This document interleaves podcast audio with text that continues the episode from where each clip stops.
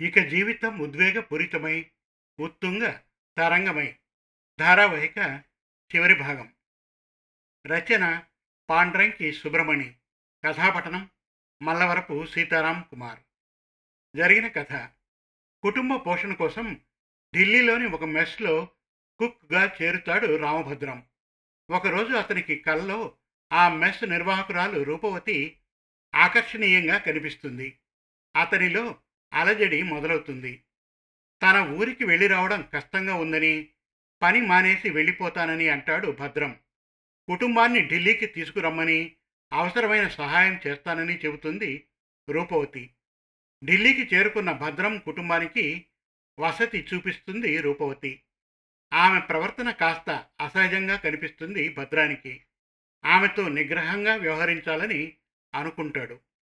మెస్లో సహాయకురాలిగా ఉన్న మంజుల రూపవతికి సంబంధించిన రహస్యాలు చెబుతుంది. రూపవతి భర్త మరణించి చాలా కాలమైందన్న విషయం విని ఆశ్చర్యపోతాడు రామభద్రం. మంజుల సోమనాథాల వివాహం జరుగుతుంది. రామభద్రం కోరికపై అతని బావమరిదికి కూడా పని ఇస్తుంది రూపవతి.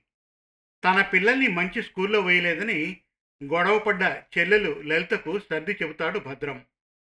అతనికిస్తున్న విలువ తన భర్తకి ఇవ్వడం లేదని వాపోతుంది లలిత. ఇక ఇక జీవితం ఉద్వేగపూరితమై ఉత్తుంగ తరంగమై. ధారావాహిక చివరి భాగం వినండి. ఢిల్లీ నగరంలో పండగ రోజులు ఒకటి తర్వాత ఒకటిగా ఆకాశ తోరణాల్లా ప్రవేశించి సందడి చేయసాగాయి. ఇక రానున్నది మరుసటి నగర మహోత్సవం. హోళీ రంగుల పండగ జాతరలా రావాల్సిందే. ఇక నగరాన్ని రంగులమయం చేసి మేళ తాళాలతో మిన్ను మన్ను ఏకం చేయవలసిందే. ఒకరోజు ఉదయం అనుకోకుండా చెప్పా పెట్టకుండా రూపవతి రామభద్రం ఇంటికి వచ్చింది. మెడకు చుట్టుకున్న స్కర్ఫ్ని వదులు చేస్తూ ఇయర్ మఫ్ని తీసి చేతిలోకి తీసుకుంటూ గ్లౌస్ని ఊడదీసుకుంటూ డోర్ బెల్ నొక్కింది. ఆమెను చూసిన వెంటనే భద్రం అమ్మా నాన్నలిద్దరూ లేచి చేతులు జోడించి ఎదుర్కోలు పలికారు. వాళ్ళు చూపించిన మననకు ఆమె నిజంగానే చిన్నబుచ్చుకుంది చిన్నగా మందలించింది కూడాను. మీరిద్దరూ పెద్దవారు. మా అమ్మా నాన్నలు అంతటివారు మీరలా నాకు చేతులెత్తి నమస్కరించే ముందు నా ఆయుష్ గురించి కూడా కొంచెం ఆలోచించాలి కదా. అప్పుడు తాయారమ్మే మాట కలిపింది. దేవత వంటి నీ వంటి దానికి పొర్లు దండాలు పెట్టినా సరిపోదమ్మా. మమ్మల్నే కాకుండా మా అల్లుడు అమ్మాయి బిడ్డ పాపలతో అష్ట కష్టాలు పడుతూ వచ్చినప్పుడు కాదు కూడదు అనకుండా నువ్వు ఆదుకున్నావు చూడు. మరు జన్మగాని ఉంటే నీ కడుపున పుట్టాలని ఉందమ్మా. మరు జన్మలోనైనా నా కడుపు పండాలని కోరుకుంటున్నారు చూడండి. ఇది నాకు బాగా నచ్చింది. ఏవి? మీరు తింటున్న మాత్రలు బిళ్ళలు ఓసారి చూపించండి అంటూ కుర్చీలో కూర్చుంది. ఆ లోపల కాంతం భవ్యంగా ప్లేట్లో బిస్కెట్లు పెట్టి మంచినీళ్ళ గ్లాస్ తీసుకువచ్చి అందించింది. దాన్ని నిశ్శబ్దంగా అందుకుంటూ తాయారమ్మ చేతి నుండి మందు బిళ్ళల స్ట్రిప్స్ తీసుకొని పరీక్షిస్తూ అంది. దీన్ని బట్టి తెలుస్తూనే ఉంది. మీరు కరెక్ట్గా కరెక్ట్ టైంకి మందులు తీసుకుంటున్నారని. కానీ మీ ఆరోగ్య విషయంలో మరొక అంశం ఉంది అంటే ఆరోగ్యం మందుల వల్ల కొంతవరకే కుదుటపడుతుంది మిగిలిందంతా మీ వల్ల మీరే పుంజుకోవాలి. తప్పనిసరిగా ఉదయం ఒకసారి సాయంత్రం మరొకసారి నడక సాగించాలి. అంకుల్ గారికి ఫిజియోథెరపిస్ట్ ఇచ్చిన సలహా ప్రకారం ఆయన కూడా బయటకు తీసుకువెళ్తూ ఉండాలి. ఏరి కుర్రకాయలిద్దరూ అంటూ హోంవర్క్ చేసుకుంటూ ఉన్న ఇద్దరి వద్దకు తానుగా లేచి వెళ్ళి రెండు చాక్లెట్ బార్లు అందించి అక్కున చేర్చుకుంది. వాటిని అందుకున్న వెంటనే పెద్దోడు వాసుదేవరావు చిన్నోడు వెంకటేశము ముక్త కంఠంతో థ్యాంక్ యూ ఆంటీ అంటూ ఆమె ముందు తలలు వంచుకొని నిల్చున్నారు. మొన్నొక రోజు ఇద్దరూ ఆమెతో మెస్సులోనే రోజంతా ఉండటాన మునుపటి బెరుక్కి దూరమై ఆమెకు దగ్గరై ఆమెతో ఇమిడిపోసాగారు వాళ్ళ ఆప్యాయతకు స్పందించింది ఆమె. చాక్లెట్లు తీసుకుని థ్యాంక్స్ చెప్తే చాలదురోయ్ నేను ఇక్కడ ఒంటరిదాన్ని. రేపు నాకు తోడుగా ఉండమంటాను. ఉంటారా?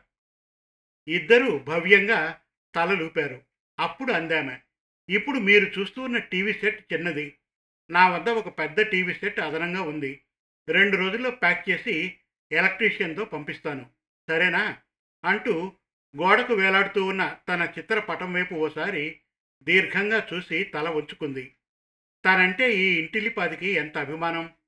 టీవీ ఊసు విన్నంతనే కాంతం కళ్ళు పిలకాయలిద్దరి కళ్ళు పెళ్ళున మెరిశాయి.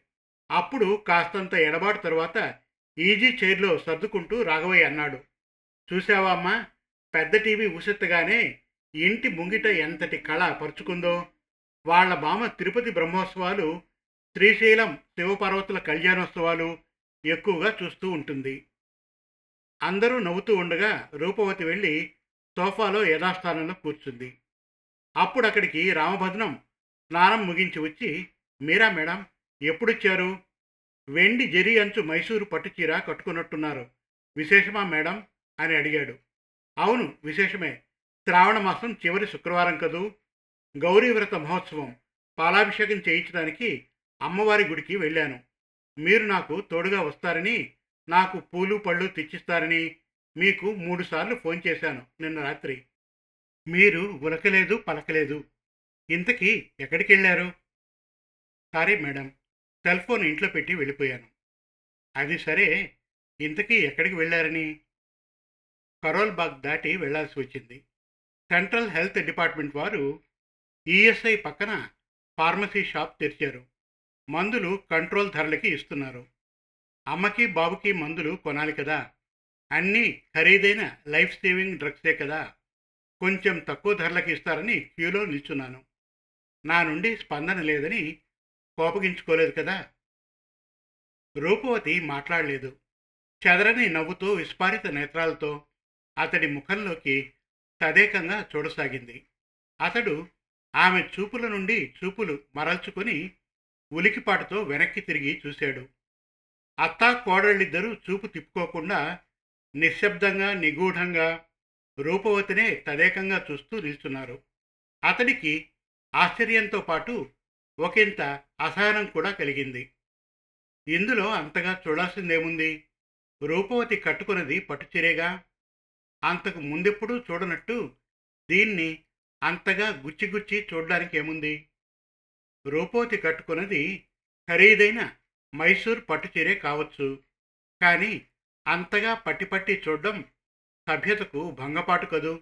అనుకుంటూ మనసు పొరన పరిపరి విధాల తలపోస్తూ వాళ్ళిద్దరూ చూస్తున్న దిక్కున చూపులు సారించాడు అసంకల్పితంగా. అప్పుడు గాని అతడికి తెలిసి రాలేదు. ఇద్దరు ఆడాళ్ళు కన్నార్పకుండా తేరిపార చూస్తున్నది రూపవతి కట్టుకున్న పట్టుచీర వైపు కాదని మెడన మెరుస్తూ ఉన్న వజ్రాల హారం వైపు కాదని ఉబ్బి పైకి కనిపించి కనిపించని రీతిన గుండ్రంగా లేచిన రూపవతి పొత్తి కడుపు వైపునని. అతడు హంగు తిన్నట్టయ్యాడు. ఇది చెప్పడానికే కాబోలు రూపవతి. తనను ఉదయమే గుడికి రమ్మని చెప్పడానికి రాత్రి అన్నిసార్లు ఫోన్ చేసింది. అతడి గుండె ఉన్న పళాన నిట్టూర్చింది. మెల్లగా కదలి వెళ్ళి రూపవతి పక్కన యాంత్రికంగా చోటు చూసుకొని కూర్చున్నాడు. ఆమె కుడి చేతిని తన రెండు చేతుల్లోకి అందుకున్నాడు. రియల్లీ సారీ రూపవతి. రాత్రి కరోల్ బాగు వైపు వెళ్ళిపోయి నీ కాల్ మిస్ అయ్యాను. రియల్లీ సారీ అన్నాడు. ఆమె ఏమీ అనలేదు. గుడి నుంచి తెచ్చుకున్న మావిడాకు నుండి కుంకుమ తీసి అతడి నుదుట పూసింది. అమ్మవారి ప్రసాదం అందించింది.